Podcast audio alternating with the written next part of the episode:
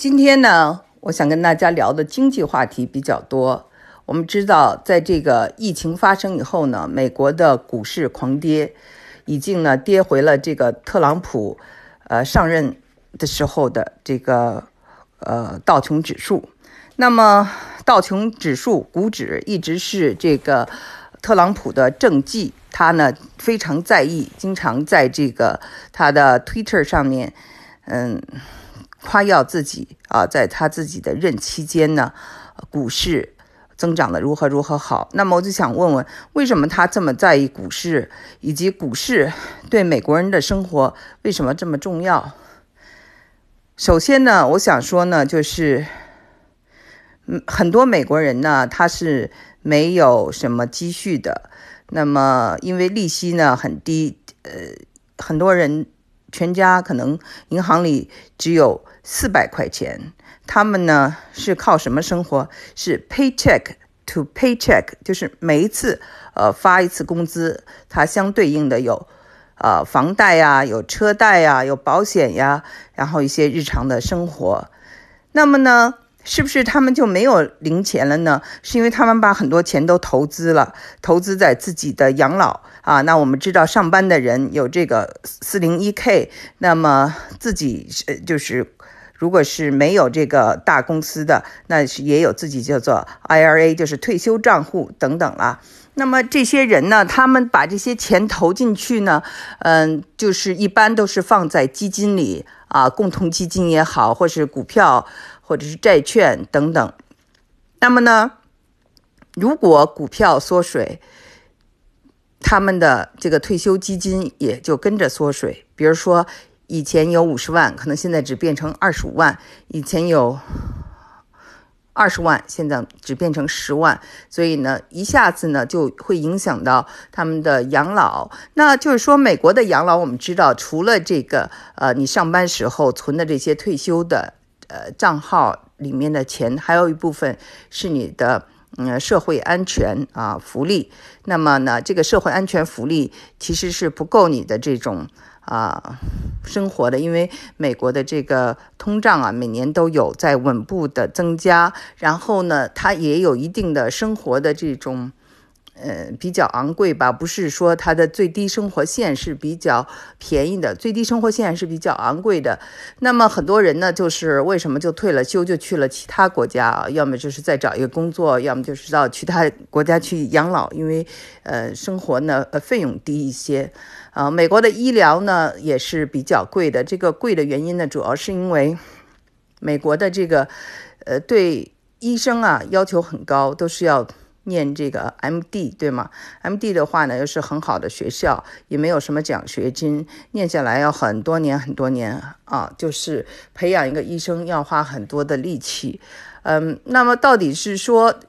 这个医生读这么多年的书有没有这种必要啊？那么有一种说法呢，就是说他们希望这个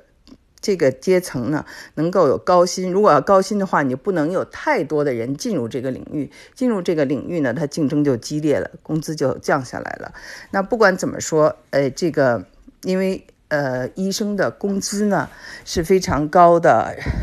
比如说哈，呃，还有一些医疗的，做一个，比如说我记得我就做了一个，就是我们。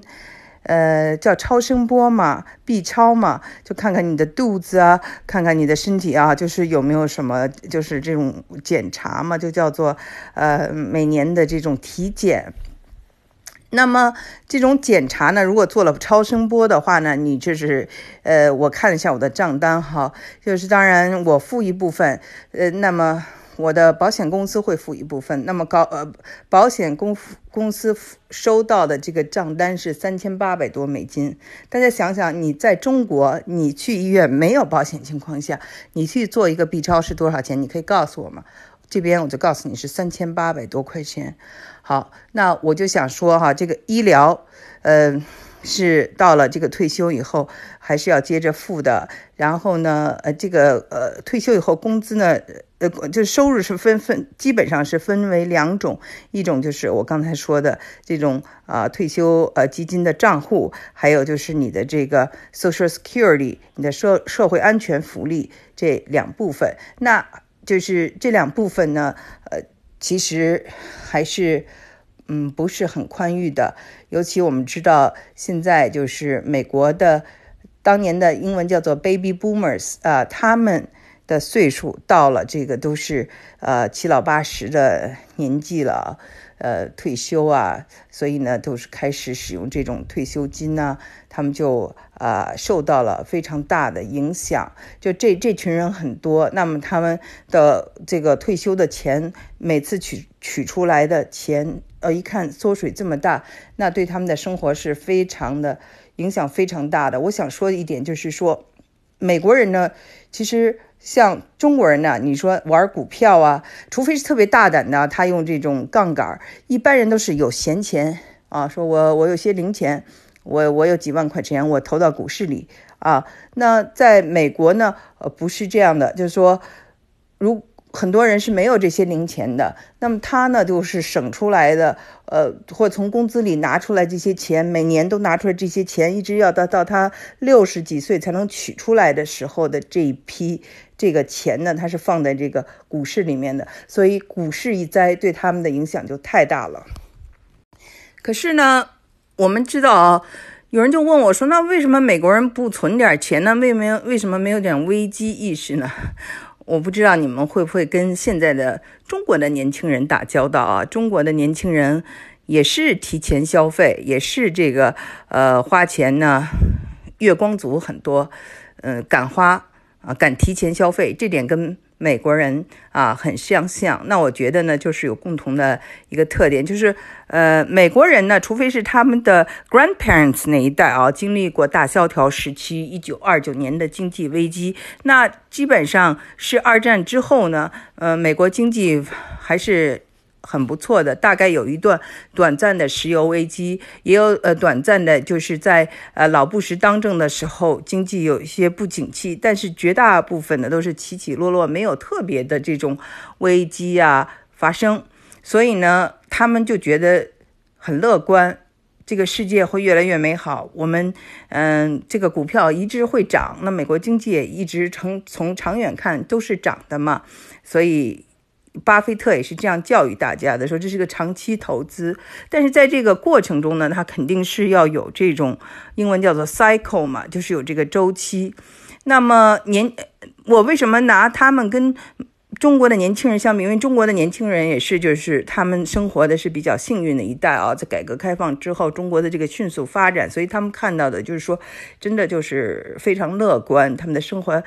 有很大的改善，所以他们也就呃比较敢提前消费。那么他们的父母，你们就看有这种各式各样的习惯啊，囤积一些垃圾一样的东西，他们的孩子觉得哦没用，你怎么就这么囤积？而且是特别的这种节约，孩子们都不太理解。那有的是因为啊，当时还有这个抗日战争，有的时候还有内战啊，他们经历过种种，就说。呃，或者是饥荒啊，等等等，就他们所经历的呢，就是呃苦难可能比他们的孩子要多。那么美国的我说过了，是那些 grandparents 那一代他们经历过。那么这个 baby boomers 还是非常的幸运的，所以呢，他们也是就是一直是提前消费，而节约并不是他们的一个呃生活方式。那么